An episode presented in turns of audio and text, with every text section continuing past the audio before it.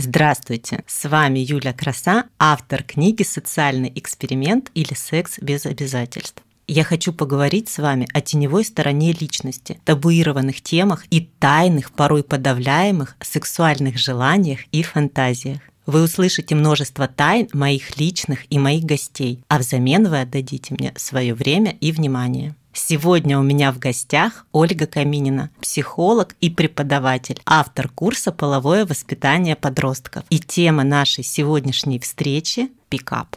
Оля, здравствуй. Привет-привет такая актуальная тема. Я, кстати, недавно смотрела сериал об этом, недавно вышел. Называется «Жить жизнь» по книге на тему того, как вообще распознавать, что такое пикап, как он работает и до каких вообще ужасных вещей он может доводить. Ты сталкивалась когда-нибудь с пикаперами?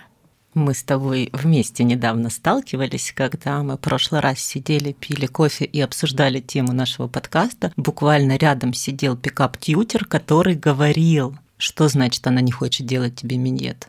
Ты ей скажи, что ты ей дашь 2000 евро. Евро сейчас растет. Ну, ему там что-то отвечают, он в наушниках, мы же не слышим. И тут он говорит, предложи ей три тысячи. За три тысячи я сам тебе миньет сделаю. А мне хотелось подойти, дать ему подзатыльник, ну и еще что-нибудь сделать. Потому что кому-то здоровому на том конце провода он реально портит жизнь, и не только ему, но и еще его потенциальному партнеру или партнерше. Блин, ну вот на самом деле хочется даже как-то выругаться на этот счет, почему эта штука существует. Но эти женщины тоже часто поощряют эту культуру. Например, недавно я столкнулась в Инстаграме несколько раз на девушку, которая занимается эскортом, я ничего против этого не имею, но она рассказывает об этом как о каком-то очень легком способе заработка и тоже о том, что вот если ну, тебе просто не предлагали столько денег, поэтому ты не соглашаешься на то, чтобы этим заниматься, а вот мне предлагают, поэтому этим стоит заниматься. А почему-то эта культура подпитывается у нас в стране, и из-за этого мне очень больно и грустно. Про эскорт мы тоже обязательно поговорим, но в следующем подкасте. Давай вернемся к теме пикапа, чем он опасен и как его распознать. Пикап — это вообще такая система, построенная на манипуляции другим человеком для того, чтобы получить от него какую-то выгоду. Эта выгода может быть как сексуальная близость, так и какая-то там материальная выгода в виде денег, каких-то связей и так далее. То есть один человек манипулирует другим для своей выгоды, используя при этом разные техники, которые связаны с одной стороны с каким-то подкатом, да, то есть с тем, чтобы и возвысить одновременно, и унизить одновременно другого человека человека для того, чтобы добиться своей цели. И вся эта культура построена отчасти на том, чтобы одни мужчины, может быть, они обижены, им грустно, но, в общем, одни мужчины унижают других женщин и таким образом свою самооценку подпитывают, да, только какой-то человек, наверное, психопат, да, мог это придумать, вообще это списано с поведения психопата, такие манипуляции. Но, к сожалению, это пользуется большим спросом. Вот, и я думаю, что мы сейчас поговорим о том, как понять, что тебя пикапят, какие есть приемы пикапа, которые можете отследить, и что делать, да, чтобы это прервать. Да, давай начнем с того, как распознать, что это не просто красивые ухаживания, а это именно вот про это.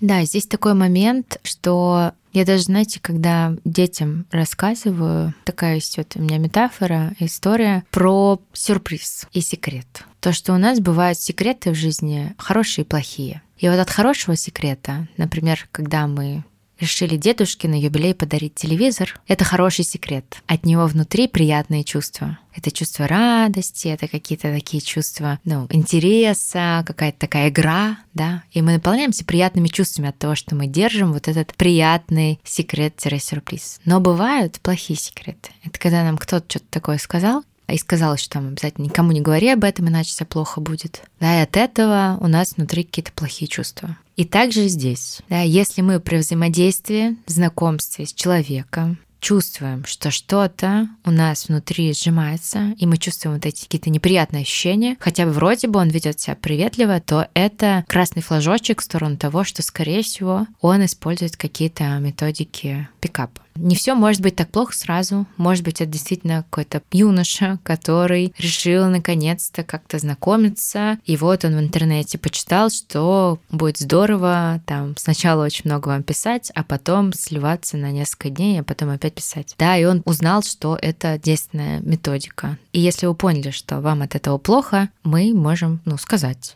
Если он следует тому, что мы сказали, если мы говорим там, слушай, Коля, Вася, Петя, от того, как ты сейчас себя ведешь, мне неприятно, некомфортно, мне бы не хотелось, да, чтобы ты так себя вел. Иногда непонятно, что именно человек сделал, но мы чувствуем себя плохо. И можно прям так сказать, слушай, мне как-то не по себе от того, как ты сейчас со мной разговариваешь. Потому что мы иногда не можем понять, что конкретно в фразе человека нас укололо или задело. Поэтому, да, мы можем сказать иногда, если мы отслежим это чувство, Здесь важно спрашивать у себя почаще, что я сейчас чувствую, как я себя ощущаю в пространстве, поменялось ли что-то с последнего момента, когда я до этого себя об этом спрашивал. И если у меня есть чувство, что что-то идет не так, то лучше об этом сразу сказать и себе поставить первую палочку, да, что какие-то есть звоночки о том, что человек как-то ведет себя странно. Это первый момент.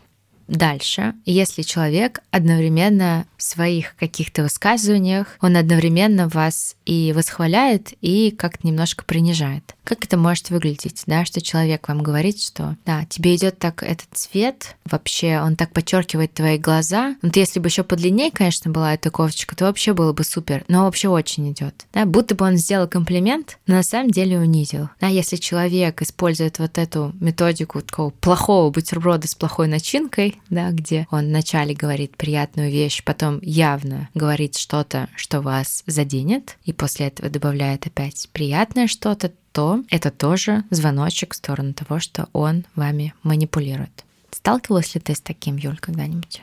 У меня недавно была такая ситуация, когда через несколько минут знакомства я парню задала вопрос, ты что, на курсах пикапа недавно был? Он рассмеялся и сказал, ну нет, а что есть такие?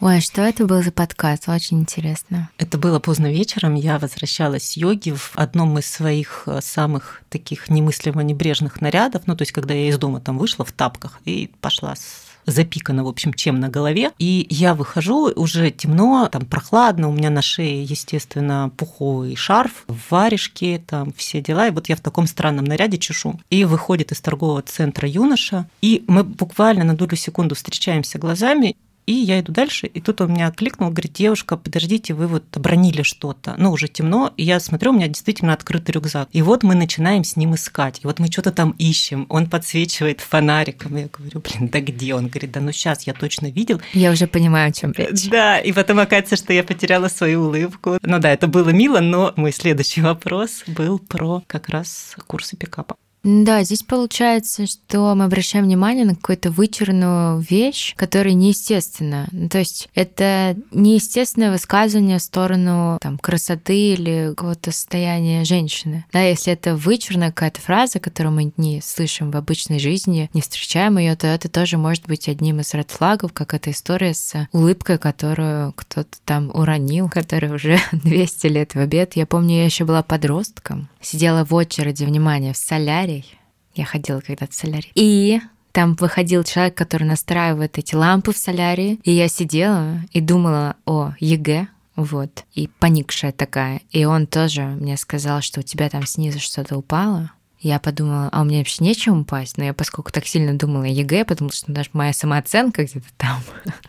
Но оказалось, что это была моя улыбка. Вот, и да, вычурность каких-то фраз, она тоже может быть звоночком для нас. Но больше я бы все таки ну, как раз вычурность фразы, она тоже про вот эту штуку, которую я сначала рассказала, когда я себя чувствую неловко. То есть от комплимента, от взаимодействия с человеком я, если это знакомство, ну, в идеале должен чувствовать себя хорошо. И если человек хочет сделать так, чтобы у нас были комфортные отношения, я при взаимодействии с ним чувствую себя комфортно и приятно. Но как только я начинаю чувствовать себя как-то тревожно, неловко, я начинаю понимать, что как-то что-то не то, я начинаю как-то грустить, сожалеть, хотя вроде ничего не происходит. Это является таким одним большим триггером того, что сейчас происходит какая-то манипуляция над нами, и, возможно, это приведет к каким-то плачевным последствиям, потому что действительно есть много кейсов, когда пикап довел довел людей до ну, суицида, до того, что люди там списывали свое имущество и так далее из-за манипуляций. Есть еще такие методики, тоже вот этот бутерброд, да, только он распространяется в течение там недели и дней, да, то есть человек очень-очень много сильно оказывает вам внимание, прям вот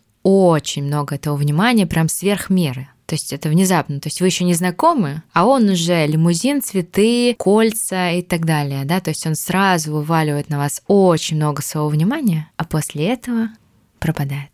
Это тоже значочек того, что либо он психически нездоров, либо его нарциссическая акцентуация характера сильно выражена, либо он вообще совсем психически нездоров, либо он тренер курсов пикапа, потому что у него еще есть деньги, чтобы вас одарить всеми этими дарами. Но да, это тоже такой флажок, что, возможно, человек чего-то от вас хочет. Если мы замечаем, что мы оказываемся в таких не совсем здоровых отношениях и понимаем, что для нас это некомфортно, что нам делать?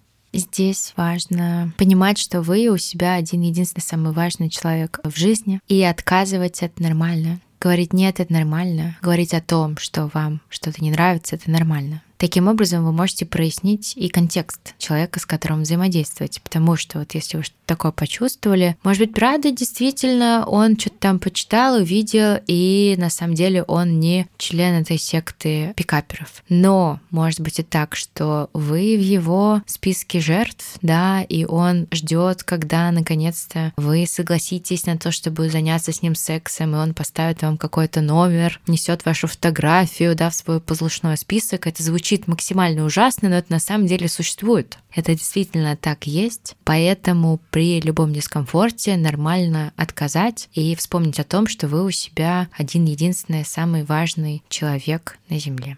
Бывает так, что девушка осознает, что она уже в плену этих нездоровых отношений, говорит своему партнеру, что ей не подходит такой вариант, она не хочет быть номером в его записной книжке и так далее, но это его не останавливает, и он продолжает взаимодействовать, и девушка сама уже не справляется. Что ей делать в такой ситуации? А если вы понимаете, что вы уже сами не справляетесь, то есть вы следуя каким-то обычным своим правилам, да, сказали человеку, что там я вижу, что мне с тобой некомфортно и так далее, и он почему-то продолжает какое-то с вами взаимодействие без вашей воли, то вы можете просить своих близких, да, знакомых а, вас в этом поддержать. Если это тоже не помогает, то даже можно обращаться в полицию, да, то, что идет какое-то преследование, может быть, вот это припугивание его может как-то остановить. Потому что если человек уже начал влиять на вашу психику, да, вот этими методиками манипуляциями, то вы уже немножко подистощены, ваше критическое мышление уже немножко снижено. А если он еще вначале так себя вел, ой, такие цветы вообще, и столько слов говорил, что мне за всю жизнь столько не говорили, то а, вы к нему относитесь уже определенным образом. И, возможно, вы сами не сможете справиться с тем, чтобы завершить эти отношения, которые сложно назвать здоровыми. Вот поэтому здесь можно, нужно обращаться к своим близким или даже, возможно, к правоохранительным органам.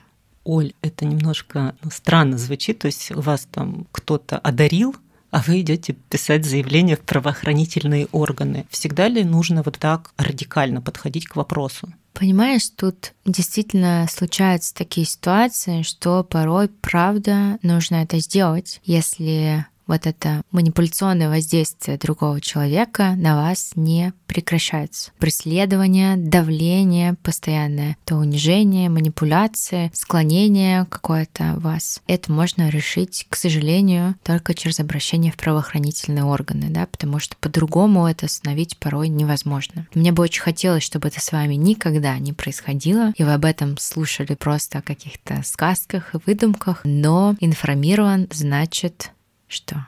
Значит, вооружен. Значит, ты помнишь о том, что ты у себя один, ты для себя самый важный и любимый человек.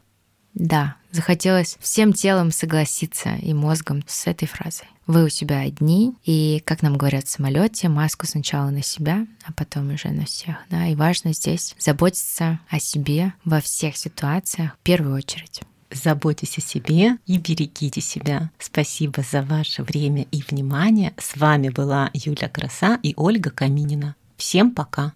Пока.